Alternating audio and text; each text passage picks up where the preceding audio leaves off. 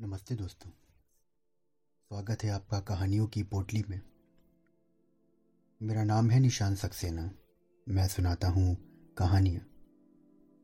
आइए सुनते हैं आज की कहानी जिसका शीर्षक है, दो नाक वाले लोग।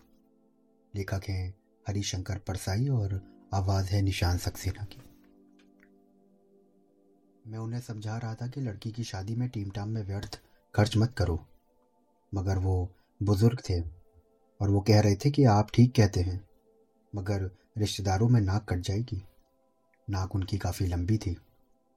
मेरा ख्याल है कि नाक की हिफाजत सबसे ज़्यादा इसी देश में होती है, और या तो नाक बहुत नरम होती है, या फिर छुरा बहुत तेज, जिससे छोटी सी बात पर भी नाक कट जाती है। छोटे आदमी की नाक बहुत ज़्यादा नाजुक होती है। ये छोटा आदमी नाक को छिपाकर क्यों नहीं रखता? कुछ बड़े आदमी इन, जिनकी हैसियत है, वो इस्पात की नाक चढ़वा लेते हैं और चमड़े का रंग चढ़वा लेते हैं। काला बाज़ार में जेल जेल हुआ है तो और औरत खुले हम दूसरे के बॉक्स में सिनेमा देखती है। लोग उस तरह लिए नाक काटने को घूम रहे हैं, मगर काटे कैसे? क्योंकि नाक तो स्टील की है। चेहरे पर पहले जैसी ही फिट है और शोभा बढ़ा रही है। स्मगलिंग में पकड़े गए हैं। हथकड़ी पड़ी है। बाज़ार में से ले जाए जा रहे हैं और लोग नाक काटने को उत्सुक हैं। पर वे नाक को तिजोरी में रखकर स्मगलिंग करने गए थे। पुलिस को खिला पिलाकर बरी होकर लौटेंगे और फिर नाक पहन लेंगे। जो बहुत होशियार हैं, वो नाक को तलवों में रखते हैं। तुम सारे शरीर में ढूंढो, नाक मिलती ही नहीं। जालसाजी और बैंक को धोखा देने में पकड़े जा चुके हैं। लोग नाक काटने को उतावले हैं, पर नाक मिलती ही नहीं। वो जो तलवे में है। कोई जीव शास्त्री अगर नाक की तलाश भी कर ले तो तलवे की नाक काटने से क्या होता है? नाक तो चेहरे पर कटती है, और जो लोग नाक रखते ही नहीं हैं, उन्हें तो कोई डर ही नहीं है। दो छेद हैं जिनसे सांस लेते हैं। कुछ नाकें गुलाब के पौधों की तरह होती हैं। कलम कर दो तो और अच्छी शाखा बढ़ती जाती है और फूल भी बढ़िया लगते हैं। मैंने ऐसी फूल वाली खुशबूदार नाखें बहुत देखी हैं। जब खुशबू कम होने लगती है, ये फिर कलम करा लेते हैं और किसी औरत को छेड़कर और जूते खा के आ जाते हैं। जूते खा गए। अजब मुहावरा है। जूते तो मारे जाते हैं, वो खाए कैसे जाते हैं? मगर भारतवासी इतना भुखमरा है कि जूते भी खा जाता है। नाक और तरह से भी बढ़ती है। एक दिन एक सज्जन आए बड़े दुखी थे। कहने लगे, हमारी तो नाक कट गई। लड़की ने भागकर एक विजातीय से शादी कर ली। हम ब्राह्मण और लड़का कलाल, नाक कट गई। भाई, मैंने उन्हें समझाया कि नाक कटी नहीं है, कलम हुई है। तीन चार महीनों में और लंबी बढ़ जाएगी। तीन चार महीने बाद वो मिले तो खुश थे। नाक भी पहले से लंबी हो गई थी और मैंने कहा, नाक तो पहले से लंबी मालूम होती है। वो बड़े खुश होकर बोले कि हाँ कुछ बढ़ गई है। काफ़ी लोग कहते हैं कि आपने बड़ा क्रांतिकारी काम किया है। कुछ बिरादरी वाले भी कहते हैं, इसलिए नाक बढ़ गई है। कुछ लोग मैंने देखे हैं जो कई साल से अपने शहर की नाक रहे हैं। उनकी नाक अगर कट जाए तो सारे शहर की नाक कट जाती है। अगर उन्हें संसद का टिकट ना मिले तो सारा शहर नकटा हो जाता है। और अभी मैं एक शहर गया तो लोगों ने पूछा, फला साहब के क्या हाल हैं? वे इस शहर की नाक हैं। तभी एक मस्खरे ने कहा कि हाँ साहब, वे अभी भी शहर की नाक हैं, मगर छिनकी हुई। मगर बात मैं उन सज्जन की कर रहा हूँ जो मेरे सामने बैठे थे। और लड़की की शादी पूरा, पुराने ठाट से ही करना चाहते थे। पहले वो रईस थे, यानी कि मध्यम हैसियत के रईस। अब गरीब थे। बिगड़ा रईस और बिगड़ा घोड़ा एक तरह के होते हैं, दोनों बौखला जाते हैं। किसी तरह के होते हैं दोनों। किसी का उधार लेके खा जाए कोई ठिकाना नहीं। उधर बिगड़ा घोड़ा किसे कुचल दे ठिकाना नहीं। आदमी को बिगड़े रईस और बिगड़े घोड़े दोनों से दूर रहना चाहिए। मैं भरसक कोशिश करता हूँ। मैं तो मस्ती से डोलते आते सांड को भी देखकर सड़क के किनारे की इमारत के बरामदे में चढ़ जाता हूँ। अरे बड़े भाई साहब आ रहे हैं, इनका आदर करना चाहिए। तो जो भूतपूर्व संपन्न बुज़ुर्ग मेरे सामने बैठे हैं, वो प्रगतिशील थे। लड़की का अंतर्जातीय विवाह कर रहे थे। वे खत्री और लड़का शुभ कानिक कुब्ज वे खुशी से शादी कर रहे थे, पर उनमें विरोधाभास ये था कि शादी ठाठ से करना चाहते थे। बहुत लोग एक परंपरा से छुटकारा पा, पा लेते हैं पर दूसरे से बंधे रहते हैं। रात को शराब की पार्टी से किसी ईसाई दोस्त के घर आ रहे हैं मगर रास्ते में हनुमान का तिलक दिख जाए तो थोड़ा तिलक भी सिंदूर लगा लेते हैं। मेरे एक घोर नास्तिक मित्र थे। हम घूमने निकले तो रास्ते में मंदिर देखकर वो बोल उठे हरे राम बाद में पछताते भी थे।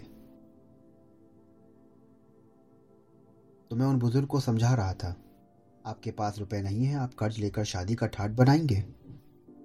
पर कर्ज चुकाएँगे कहाँ से? अब आपने इतना नया कदम उठाया है कि अंतर जातीय विवाह कर रहे हैं तो विवाह भी नए ढंग से कीजिए। लड़का कानी कुब्ज का है। बिरादरी में शादी करता तो कई हज़ार उसे मिलते। लड़के शादी के बाज़ार में मवेशी की तरह बिकते हैं। अच्छा मालवी बैल और हरियाणा की बैल ऊँची कीमत पर बिकती है। लड़का इतना त्याग तो लड़की के प्रेम के लिए कर चुका। फिर भी वो कहता है कि अदालत जाकर शादी कर लेते हैं। बाद में एक पार्टी दे देंगे। और आप तो आर्य समाजी हैं। घंटे भर में रास्ते में आर्य समाज मंदिर में वैदिक रीति से शादी कर डाली है। फिर तीन चार सौ रुपए की एक पार्टी दे डाली है। लड़के को एक पैसा भी नहीं चाहिए। लड़की के कपड़े वगैरह मिलाकर शादी हज़ार में निपट जाएगी। मैंने कहा कि आप यहाँ तो कोई रिश्तेदार भी नहीं है आपका। उन्होंने जवाब दिया, वो पंजाब में है। पटियाला में ही तीन करीबी रिश्तेदार हैं और कुछ दिल्ली में हैं और कुछ आगरा में हैं। मैंने कहा, जब पटियाला वाले के पास आपका निमंत्रण पत्र पहुंचेगा तो पहले आपको दस गालियाँ देगा। मई का ये मौसम और इतनी गर्मी। लोग तड़ातड़ लू से मर रहे हैं। ऐसे में इतना खर्च लगाकर जबलपुर जाओ।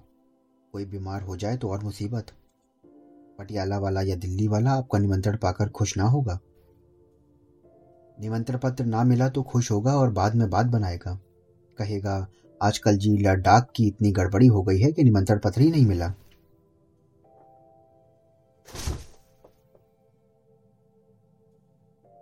मैं आपसे कहता हूँ कि रिश्तेदार का निमंत्रण पत्र मुझे मिलता है तो मैं घबरा उठता हूँ।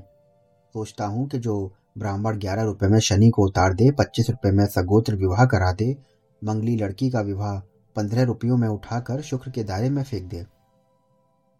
वो लग्न सितंबर से लेकर मार्च तक सीमित क्यों नहीं कर देता? मई और जून की भयंकर गर्मी की लग्ने गोल क्यों नहीं कर देता? और फिर ईसाई और मुसलमानों में जब बिना लग्न की शादी होती है तो क्या वर वधु मर जाते हैं? आठ प्रकार के विवाहों में जो गंधर्व विवाह है, वो क्या है? वो यही शादी है जो आज होने लगा है कि लड़का लड़की भाग कर कहीं शादी कर लेते हैं। इधर लड़की का बाप गुस्से में पुलिस में रिपोर्ट करता है और अमिक लड़का हमारी नाबालिग लड़की को भगा के ले गया मगर कुछ नहीं होता। क्योंकि लड़की मैट्रिक का सर्टिफिकेट साथ ले जाती है, जिसमें जन्म तारीख होती है।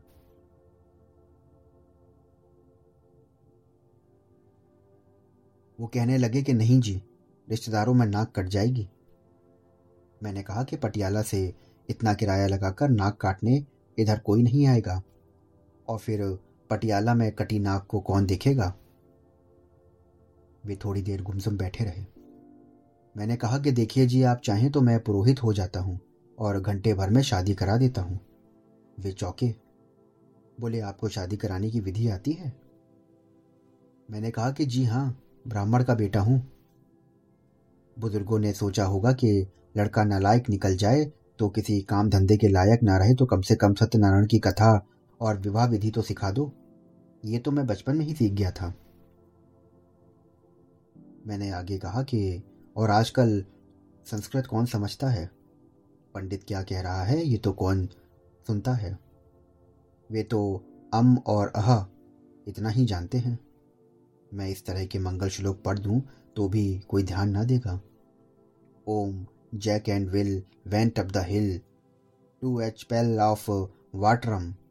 ओम Jack fell down and broke his crown and Jill came tumbling after कुरियात सदा मंगलम लोग इसे वैदिक मंत्र समझेंगे। वो हंसने लगे। मैंने कहा कि लड़का उत्तर प्रदेश का कानिकुब्ज और आप पंजाब के खतरी। एक दूसरे के रिश्तेदारों को कोई नहीं जानता।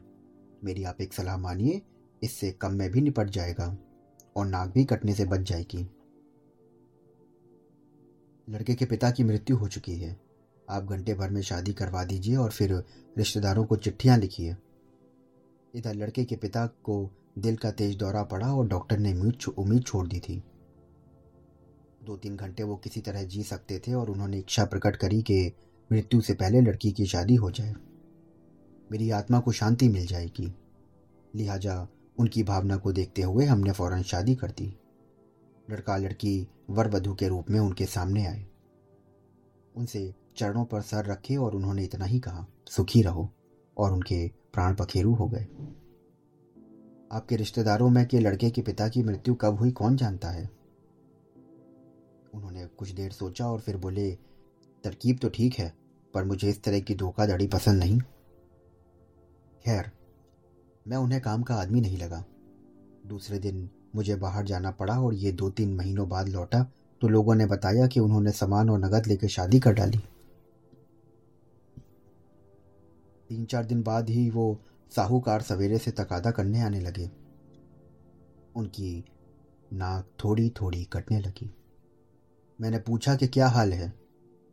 लोग बोले, अब साहूकार आते हैं तो ये देखकर निराश लौट जाते हैं कि काटने को नाक ही नहीं बची। मैंने मज़ाक में कहा, साहूकारों से कह दो, इनकी दूसरी नाक पटियाला में पूरी रखी है, वहाँ जाकर काट लो। तो दोस्तों, अभी आप सुन रहे थे हरिशंकर प्रसाई जी का लिखा व्यंग दो नाक वाले लोग।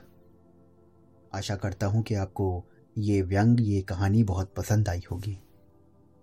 अगर आप ऐसी ही कहानियाँ हर रोज़ सुनना चाहते हैं तो मेरे चैनल को फॉलो करिए, सब्सक्राइब करिए।